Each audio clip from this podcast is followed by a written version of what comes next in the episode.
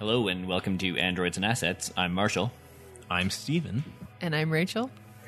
Today we're talking about Ursula K. Le Guin's The Left Hand of Darkness, a seminal science fiction work from 1969. We have our special guest, Rachel, Le Guin scholar, uh, uh, aficionado, Oh, no. um, In- connoisseur. interested uh, fan. We have an interested party, Rachel. Le Guin super fan. Although I did prefer the wizard, the, the her Wizard Street Chronicles. What can I say? Can I say I've never read any of her works prior to this, so I am a bad person and I've wasted my life. I think I reread the Wizard of Earthsea. It's a trilogy, like a couple of times as a kid. And I know I read this at a very young age, but I didn't, actually read uh, any of the Earthsea books until grad school, and then I found them in the library when I was procrastinating my economics work. I was gonna say I didn't. I didn't know you read a lot of a lot of science fiction in your ma- your coursework. and I like how you just found some books at a library. Like, oh, what's what's this here? Just laying around. Books in a library. yeah, Don't be a pervert. Disgusting. uh, but speaking of perverts, let's uh, let's jump right into this. A lot of themes. It's a very, I think it's a very, a very dense, very clever book. Tremendously well written, so it doesn't really feel, it doesn't feel as heavy and and thematically and philosophically rich as it is. Yeah, it's not like we're reading uh, Ayn Rand or something, right? Yeah, yeah. oh god, we'll get to those. please. It's no. Yeah, yeah.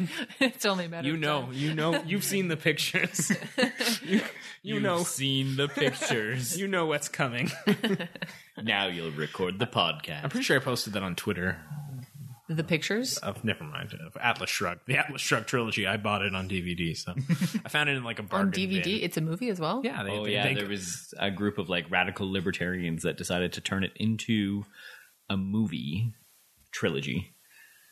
And the story of it, I mean, not wasn't to get very- into it it now, but the story of it book. is amazing. incredible. So it's just incredible. It's Just the be our- production. yeah, Wait, you guys haven't read the book, but you've seen the movies. I, I've read uh, selected segments of of Atlas Shrugged. have you tried to read Atlas Shrugged? Yes, I have not been successful up until this point. exactly. I am wary of anybody who says that they've actually read all of Atlas Shrugged. Anyway, we're talking about Left Hand of Darkness, a much better book. yes, yeah, amazing.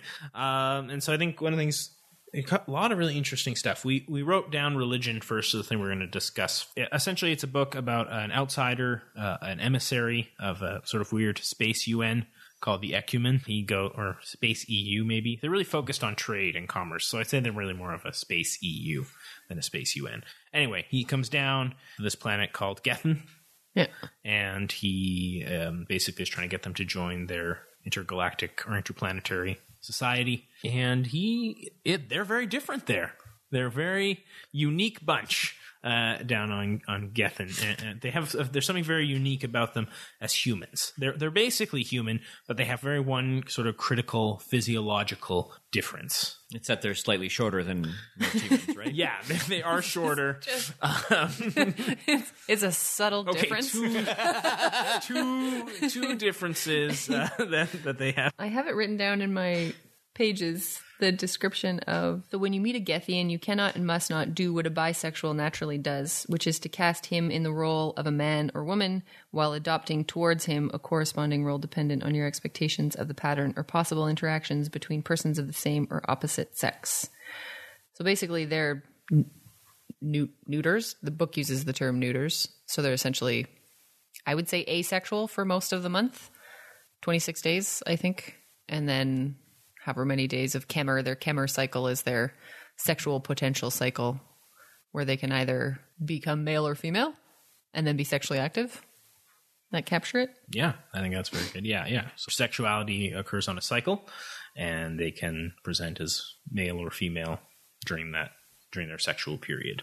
Did they get to choose their sex during that period? There's a biofeedback loop with your partner, so you kind of pair up, and then kind of they start putting out some some hormones, you start putting out Yeah. other hormones, and then kind of one becomes the male and becomes the female. It seems like whoever like- was in first, whichever Yeah. one they go go to, I don't know, and then the other one would respond accordingly. Which I read some of the um, critiques of it was that she is very sort of heteronormative. So the assumption is that they're always having sex with people who have, uh, of opposite genders. Yeah, well, yeah, well, I mean, it's interesting because he talks about Genly, the the emissary. He says he, he says he's he's not sure of any time when you have people having both, like having matching, non-complementary, whatever that means. Um, While they're in organs. together? Yeah, yeah, yeah. That that basically like it never. You would think, says- though, with the way they he says describe it doesn't happen or is so rare as to never be spoken about. He just says he hasn't heard of it. Right. It does not to say. It doesn't mean it's not possible. and this is this is what's great about this book is he has this unreliable narration. uh, yeah, this is true. Um, a, a non-local. He's he's not from yeah. there. And he's yeah, I mean, you know, and other people do contribute to the narration, but it's predominantly Genly. Um, and he's yeah, and he and he has and he I think he's a bit of a he's a bit of a sexist. Uh, let's let's jump into the let's jump into this pronoun. We were we discussed this before the because because in this this book does something very interesting with pronouns. Well, she uses male pronouns throughout the book to describe all of the Gethians, all of the Gethian characters, which I had a huge problem with. Other than when she's like, there's few parts in the book where she's describing individuals who are in Kemmer, which would then would make sense to say they're male or female. Um, but throughout the book, she uses male pronouns, which I thought was problematic. Now, do you think she did that to sort of like be approachable? That that a gender neutral pronoun just was not a subject of discussion widely in the population in the '60s. I don't. I don't know. I have no idea when discussion of a of like a gender neutral pronoun in English really became like a topic. Yeah. I read some she so there was apparently a bit of backlash. So like crit- critics were kind of questioning if this is sort of a feminist leaning novel then why did you use male pronouns? And she's kind of since said she regrets it and she kind of wouldn't have used it had she been right kind of writing it now. It sounds like her original like published and it sort of came to critical acclaim her original argument was gender was secondary. Her like point, the whole kind of drive of the book with it was more about. I actually don't remember what her original religion maybe, and gender was secondary. But then after a bunch of interviews where people were kind of questioning her on it, she sort of admitted, "Oh no, well it's actually sort of a, a primary theme to this book," and then had since admitted that she was regretful that she used the male pronoun. I just thought it was different because like it really primes you. I mean, if you think about your sort of gender stereotypes and how implicit they are in general, using male pronouns really primes you for male characteristics using air mm-hmm. quotes, right? So it's like I had to like I feel like I had to work really hard at remembering that they're not male but trying not to see them as male even though every in every description he did this and he said that i just sort of saw them all as male i just felt like i was reading a book about men that was my problem with it Yeah, I'm thinking of Ann Leckie, uh, especially in, in her most recent book, Provenance. The world that they're on, everyone there's so there's like three genders, but by default, you just refer to everyone by the third neutral gender. So it's like air and e, right and uh, um, so like it's a yeah, it's an interesting thing that you could have easily done, like could have chosen a different thing, yeah and and it makes a big difference when you are when you're reading about characters and it doesn't explicitly say their gender yeah you you don't start to make those assumptions no around it. So well if she'd used like they them there this whole for the whole book i, I think it would be a fundamentally different read granted the narrator like we've already established is male and is coming at it from his own Yeah. she calls them like bisexual race of humans right? So he's obviously well entrenched in that. Things he finds reprehensible in the in the, Gen- the Gethian population, he defines as feminine. there were so many like comments. yeah, I yeah, yeah, found like like when he feels through, I found the when he feels Es- Estraven, his his friend, uh, sort of his chief kind of handler, and the prime minister of one of the two countries in that book, like when he's being like duplicitous or like politicking, he's kind of like, oh, so feminine, he's so womanly and like indirect, and I hate it, basically. that's also a really interesting sort of characterization of of being effeminate, right? Because most politicians in the English speaking world are are not women.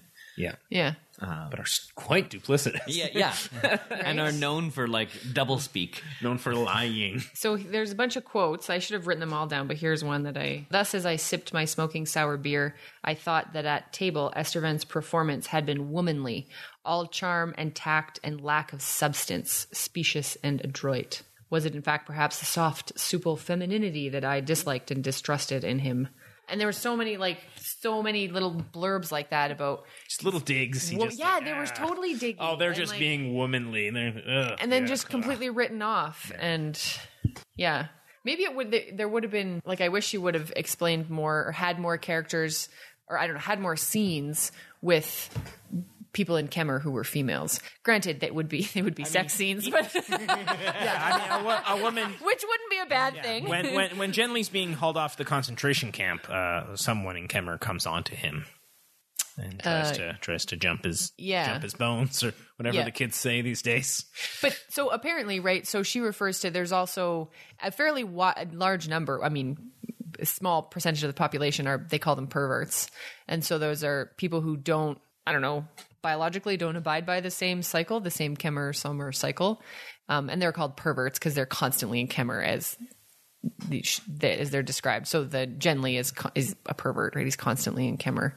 Um, they just kind of make reference to that. Is it's like actually fairly common, but then you don't hear about it any other. At, And they're any mar- other they're they're clearly a marginal group in this society. oh yeah. Would they? Would those perverts swap back and forth? No, I think they're permanently they're kind of like stuck in like one. Uh, so they're either like predominantly male or predominantly female. I would assume. I have a. I took a bunch of I bent all my pages down to find all the Internet best at parts. us. They're permanently bisexual. I mean, yeah. Well, also No, the they're they're like- permanently well, yeah, Yeah. yeah.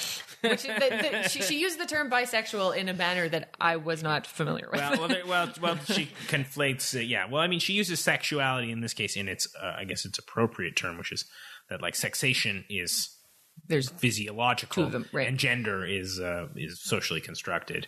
yeah. Um, so sex sexation describes the dimorphism. Uh, so in that sense, I mean, there- the the, the, Sure, the I mean, are- we use bisexual now as a an orientation. yeah, exactly, yeah, yeah, yeah. as an aspect of your sexuality as opposed to your physiology. Yeah. I suppose you could be bisexual and be transgender, right? Like, so it's not an aspect of your physiology. Yeah. I mean, but the but the Genthians, I mean, again, our English lacks the language to accommodate what the Gethians are. I think, which is something we gotta come Yeah. come back to again. Well, and the narrator kind of talks about that as mm-hmm. like in terms of using the masculine pronoun, but he can't really like they there's no direct equivalent word to describe them when they're in summer or in their neuter somer, Kemmer, somer, whatever. Kemmer and Somer. That's Yeah. how I would say but I like summer. Summer, summer and Kemmer, Uh, and they're on a planet that's incredibly cold. insanely So, cold, Yeah. Yeah. horrifyingly cold. It sounds like. So they're also they have like these so and they're also kind of adapted to that. So they also like they're kind of fat and stout, stout and like they got like these like protective insulating and have to eat all the time, things. Yeah. which wouldn't be too bad. Although their food choices don't sound terribly appealing. oh my god. Well, they they isn't there a reference to like beer being kept in hot coals? Yeah, yeah, yeah. yeah. They, yeah, they're so it doesn't like freeze over. Yeah, Yeah. yeah. Yeah, and it sounds like they don't like. There's not a lot of meat, so like there's not a lot of. It's Yeah, too cold for. um So it's lots of like nuts and animals. seeds and grazing food. I think they build greenhouses and grow food. Like, Right. Yeah. It seems like they were really technologically advanced in some ways, and then like not to others. Well, there's a line where Genly Genly talks about how like uh, like uh, you know the, the Gethian. Gethans. Yeah, the people on Geth had had advanced in thirty thousand years. Only part of what humans had advanced in three thousand. Right. Yeah, so he kind of talks about how and how they like they have they have sort of a lack they lack a a, a, a competitive drive. This is in the same thing. This also then means they also haven't really developed warfare in the same way. Well, and the link is haven't. made to the lack, their Yeah. lack of of bisexuality, their lack of Yeah. gender. Yeah, yeah. So, Because you need men to be really creative and Clearly, well, it's not, it's not that it- I mean, just yeah. Well, and I think there is some some of that prejudice there, but I think also just the way technology was just different, and they didn't they didn't go down that road. Like they have like they have like batteries that last five years. well, and I would imagine that the that the impact of the climate. amazing. Yeah, yeah. So they have some. Like, yeah, so not, they're not I necessarily wanted one of those technologically not advanced. They're just advanced. It's very in- specific. yeah, yeah, yeah. Because like they're like land what do they call them they're like land fleets for like these giant vehicles to move across snow essentially um, seemed pretty advanced. Yeah, yeah. So they can be. I think they can be, and they have like they have like crazy non-lethal sound guns that can like par- paralyze you and control Yeah. you. Like you know, like so that like again they have The usual. again yeah they've they've well they've developed cool technology, but in in in you know they haven't but they haven't been like well let's fuck off to the stars now. you know, like they just didn't they just didn't care about that. I guess which which yeah with with which Genly perceives as a just complete lack of ambition and drive. but it's actually maybe just a, Well, I like. I wonder if that's related to some of their religion, though. That Yeah. like the um, I was more interested in the Hon- Hondurata, Hondurata, as opposed to the mesh. The meshy was the other one, and kind of the the idea of like unknowing, like the untrance, and like what's the quote? I thought the like because he goes at one point to uh, Genly goes to visit, and I can't remember why he goes to visit the uh, these foretellers. So there's this in one of the religions. There's this well-known process of foretelling where you can ask them a question, and they give you like a, a true answer. So it's like they can kind of see into the future. So they call it foretelling. So he goes to this community. So there's these like religious communities that are apart from the major cities where people can practice the the aspects of the religion. And he asks them a question, right? But he stays there for a bunch of days and learns all about it. In reading about it, it's kind of like Zen Taoist, I think, links. This uh like the religion is about kind of they go on these like untrances and they're kind of the goal is to like uh unlearn and to like not be attached to like, I don't know, knowing or knowledge or having answers for things Sure. which I really, really like. So, like, calling yourself ignorant would be like the highest compliment, which he does, and then realizes quickly that oh no, he's not. He's not ignorant like like that. But there's this one good quote. I want to find it. He asks a question of the foretellers and gets an answer, which spoiler alert ends up coming out right. Well, all of the answers have to be true, right? That's that's part of the foretelling. Well, so the questions just have to be answerable. Yeah, so I'm okay. Yeah, they're true because they're essentially telling you the future. So the the implication is that it's true. I suppose.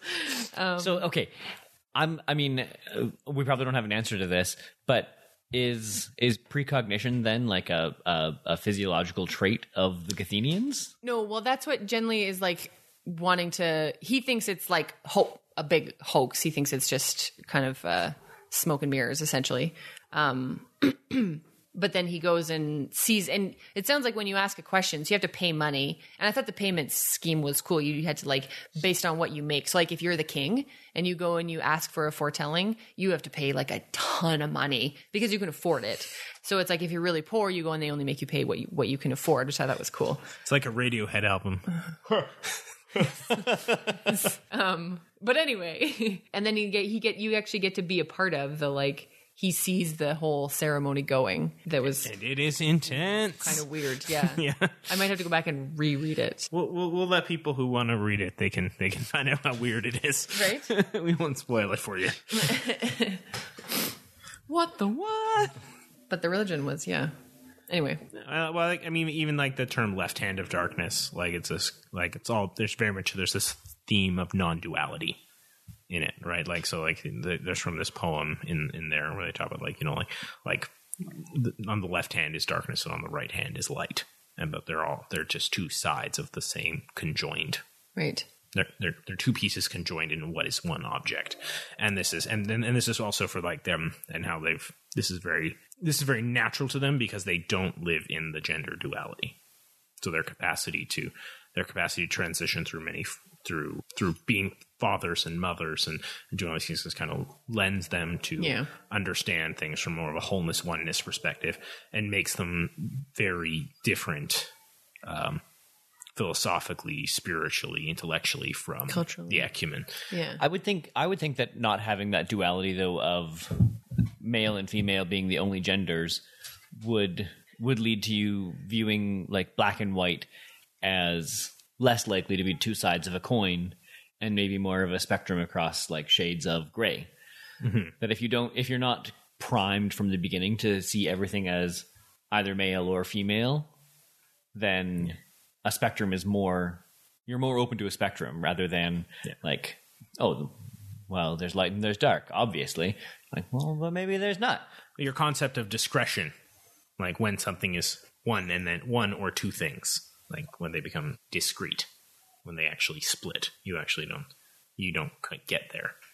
Which they do, though. In Kemmer, I would argue that they split. Like, that's because she, she refers to it as it's a potential, right? They're this, they have a potential, right? They're this neuter, but they have this potential. So they can become the potential to be male or female. So at some point, they do, I think, split and go into like one category or another. Yeah, and but that each potentiality has nested within it its opposite.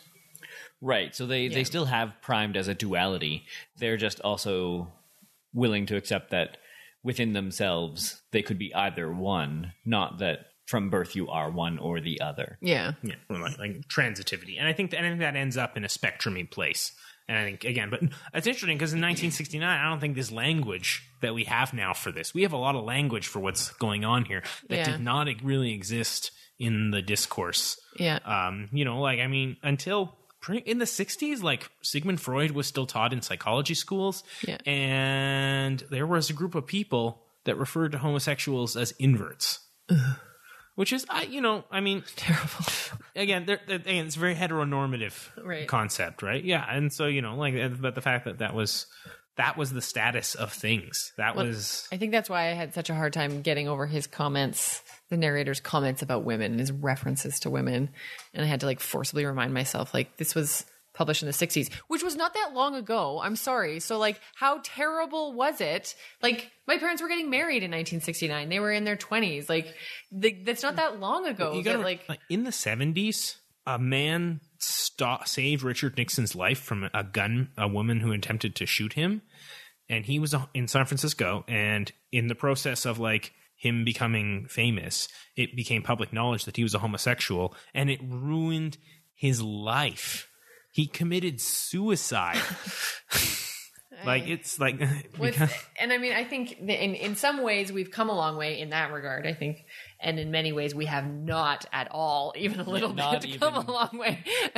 we can like talk more openly about it in some spaces, um, but I I think there's still people who commit suicide, you know, after being shamed and you know terrorized after they come out or after it's you know someone comes out for them maybe or someone pulls them out right which is usually the case yeah, I mean, the vice president of the United States still supports conversion therapy, right? Yeah. Oh man, I met someone who went who like they they went to conversion therapy. Yeah, and they are of that work now they are now married to uh, a member of the opposite sex, and they really think it worked for them, which is remarkable. Like it's that's just a remarkable story to have heard from someone. and that therapy would be that effective Yeah, and I, well, I, well, I, mean, I kind of want a time machine. I just want to go and like see them in like twenty years. Yeah. like, so you're like, how'd that go for you? yeah you know, I mean, and I, you know, it's not for me to tell them their lived experience, I guess, but that's that's a lot. That was just wild. I couldn't couldn't believe it.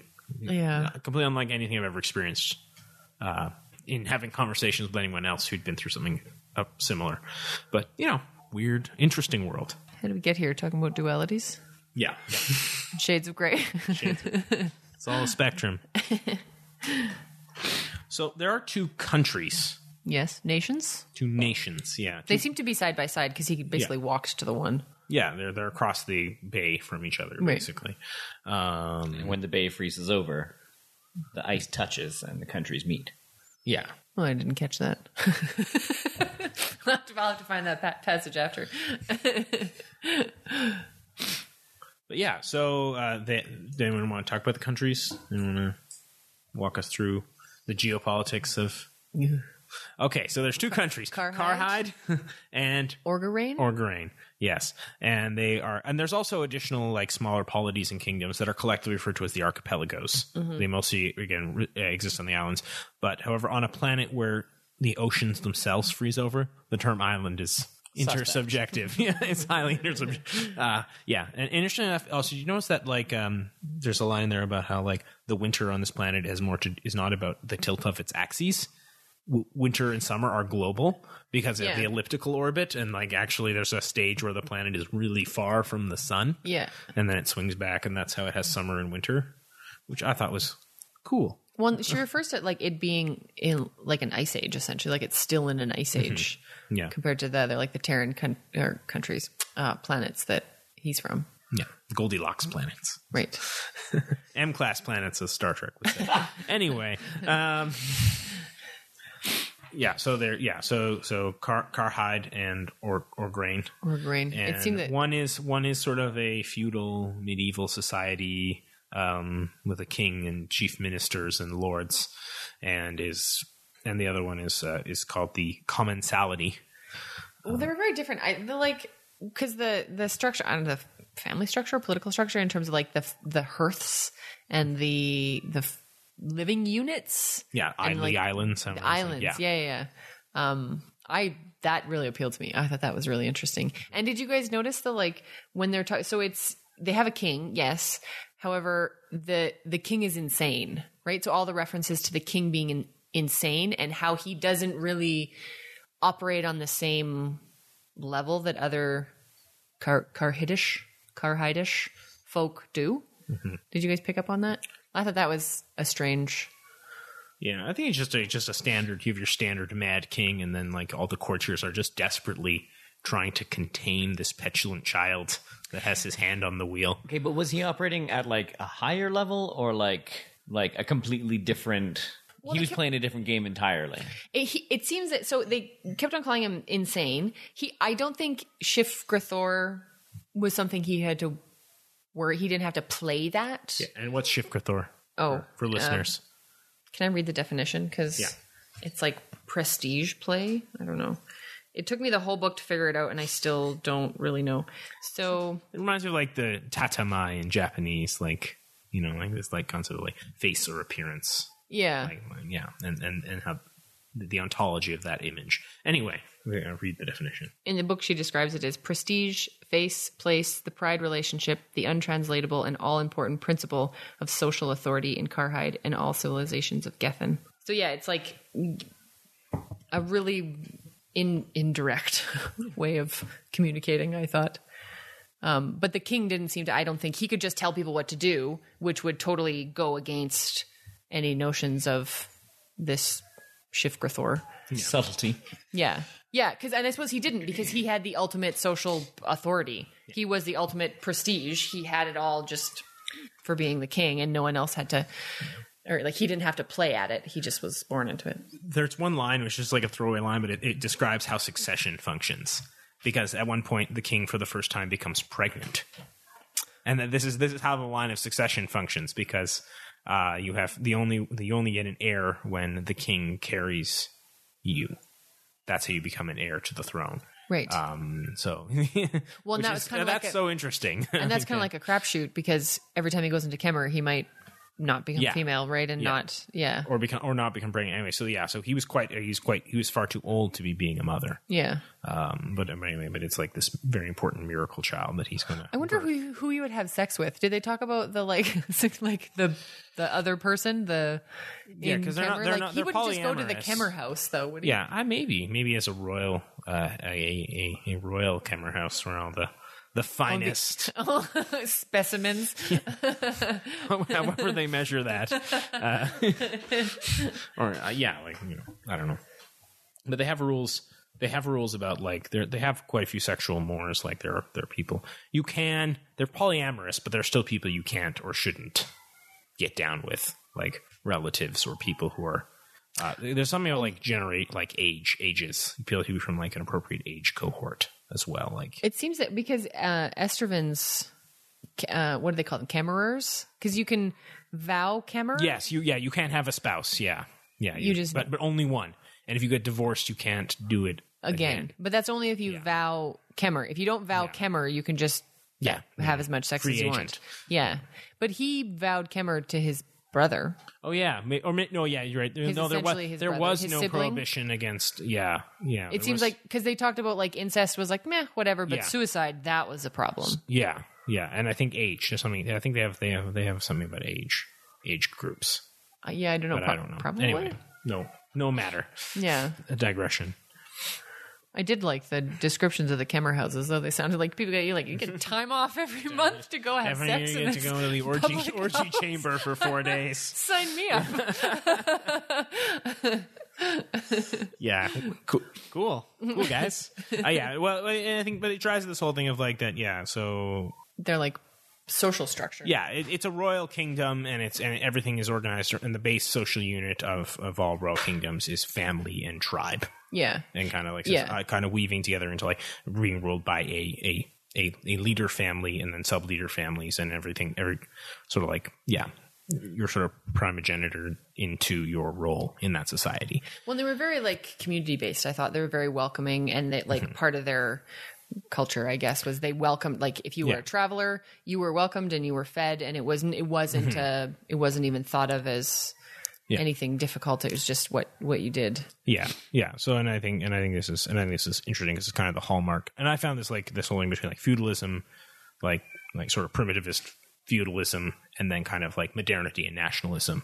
Because Ukraine was very much a, a a developed country. It was a country with nationhood and patriotism and Yeah. like a gov- government and statehood. Like there Yeah. was a bureaucracy, there was a military, Yeah. there was, you know, there were all of these affects of being of modern full statehood Yeah. um, that separated it. And then and then with the development of of of being a state and being modern and being um you know, yeah, developed in that way came the loss of the civil system, all of those sort of like free flowing like hospitalities and Right. um and and this and this is what he and this kind of becomes about like what Genly says about like how uh, the planet's really incapable of war More more so that nation. yeah, yeah. Yeah. Well, like, but like, like, like they, they kind of only now is the whole concept of like a country mobilizing soldiers and building factories to create tanks and planes and actually like have a real fucking massive death World War One type war.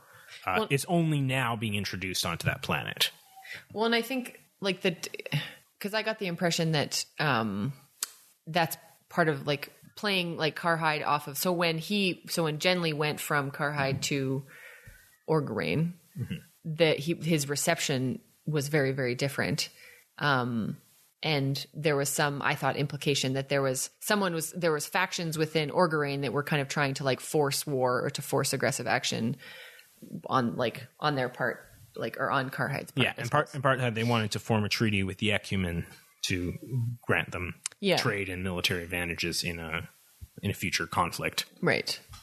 They clearly didn't understand the way the Ekumen worked, the Orgoreyn or the Orgota. Makes sense to me. I don't know. I don't know. I don't think the Ekumen are about being like, "Oh, you're our guy. Okay, great. Here's some cool guns. Uh, yeah, no. Make it so." we don't know. I don't know. It was a very different feel. So when he goes from Karhide to Orgoreyn, like how, like I'm curious, like how they can maintain such distinct cultures and structures when they're like next door to each other. I thought that was interesting. That there wasn't a lot of like there wasn't this like transition zone because they're essentially like it's the same. He walks there. Yeah. um well he, he goes on that ice uh he has to probably have to pass a glacier or something Um, I got a chronoplan or something. Yeah, some Yeah. crazy land ship.